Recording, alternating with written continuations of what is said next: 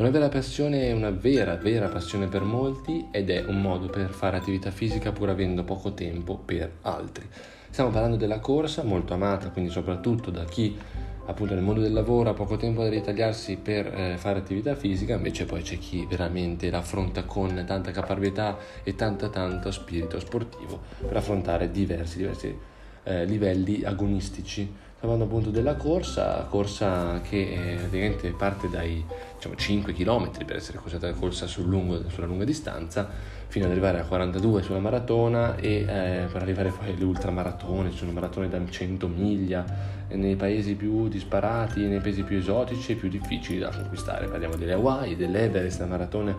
con dislivelli più o meno ad alto impatto, ma la corsa è generalmente considerata appunto uno sport, anche se fatto per 5 km, anche se fatto in maniera soft, diciamo,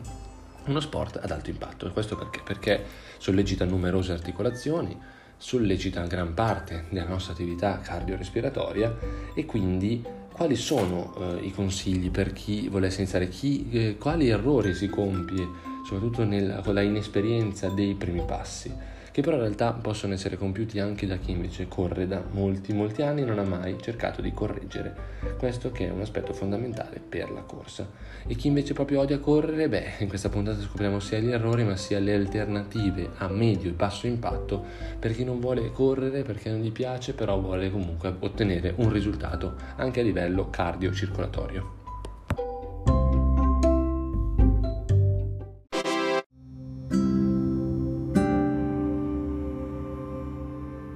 Pillole di alimentazione, il podcast è la community di pillole settimanali per nutrire l'anima, il corpo e la mente.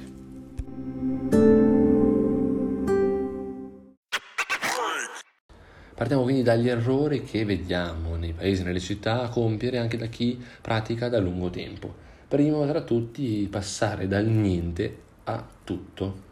Quindi passare dal divano, passare da una pausa estiva molto lunga a correre in maniera impossibile, impazzita per i campi, per i parchi cittadini senza un minimo di preparazione atletica. Passare dal divano alla corsa, fare le mille miglia di corsa chiaramente non è proprio quello che il fisico vuole, anzi se vogliamo poi finire velocemente in, in infortunio questo è, è sicuramente il modo migliore. Avere fretta di migliorare è il secondo errore da evitare. Questo è compiuto da molti, di molti di chi eh, di coloro i quali appunto praticano da molto molto tempo. Eh, bisogna migliorare continuamente questa lotta esacerbante, esasperante verso il miglioramento continuo. Avere l'attrezzatura sbagliata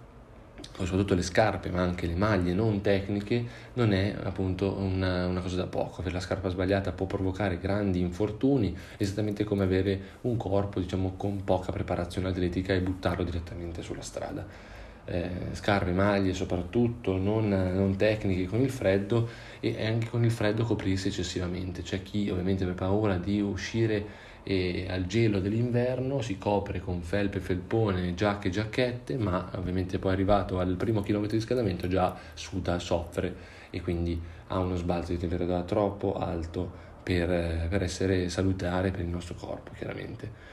E un altro errore comune è mangiare eccessivamente oppure sbagliare il pasto prima e dopo la corsa. Sappiamo che prima, immediatamente prima di uno sforzo atletico, dobbiamo assumere in linea di principio degli zuccheri semplici, quindi anche solo una frutta o un succo di frutta, mentre due ore prima iniziamo ad assumere, due o tre ore prima in realtà, carboidrati un po' più complessi, complessi che possono appunto darci un beneficio durante tutto il periodo della corsa. Dopo la corsa bisogna recuperare gli zuccheri persi eh, nelle nostre scorte di glicogeno muscolare, quindi la nostra riserva di zucchero va riempita, ma va, ha ulteriormente aiutato il corpo a sviluppare quella che è la riparazione muscolare ingerendo il corretto quantitativo di proteine. Quindi questi sono essenzialmente gli errori che compiono i principianti come anche gli esperti nell'approcciarsi alla corsa.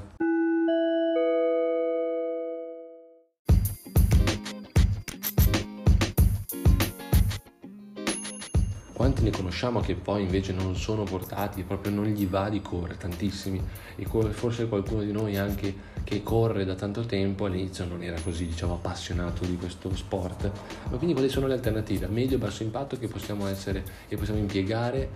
al posto della corsa. Sicuramente il ciclismo, quindi anche al chiuso, quindi non trasformiamo le nostre ciclette messe nelle camerette come degli attaccapanni dove appunto appendiamo le cose prima di essere messe in lavatrice. Abbiamo poi l'ellittica, quindi una, una, una, uno strumento che specialmente si trova nelle palestre per via del suo grosso volume, che ehm, simula quello che è il jogging senza però affaticare ginocchia, legamenti delle eh, caviglie, anche se ripetiamo con un corretto allenamento è tutto possibile, anche chi non ha mai, mai corso con una preparazione atletica che vediamo nei nostri corsi che teniamo qua a Milano, si può correre davvero in maniera semplice e senza infortuni.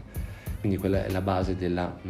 della educazione diciamo anti-infortunistica per quanto riguarda lo sport e quindi è proprio un allenamento eh, ad hoc mirato proprio per questo tipo di sport, quindi per la corsa o per gli sport in generale in cui c'è una sollecitazione particolare delle articolazioni.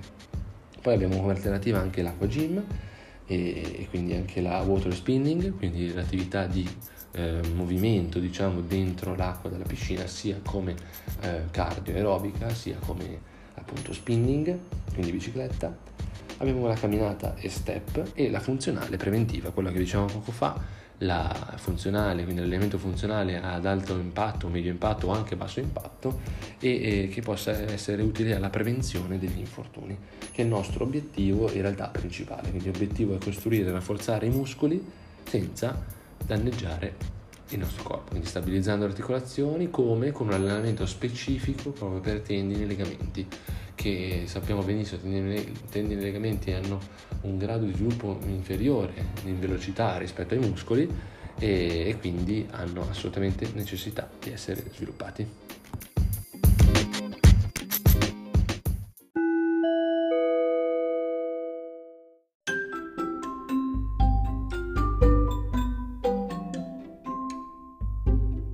Bene amici, questa puntata preventiva di prevenzione che facciamo nel nostro podcast giunge, giunge al termine, per cui non vi resta che salutarvi. Di, vi ricordo di iscrivermi quanto e quando più vi piace sui social media per conoscere tutte le novità relative al podcast e per conoscere tutte queste tecniche che vediamo nello specifico durante il nostro appunto, appuntamento settimanale con la conoscenza sportiva e alimentare. Io vi saluto, vi auguro una splendida settimana e ci sentiamo alla prossima. Ciao!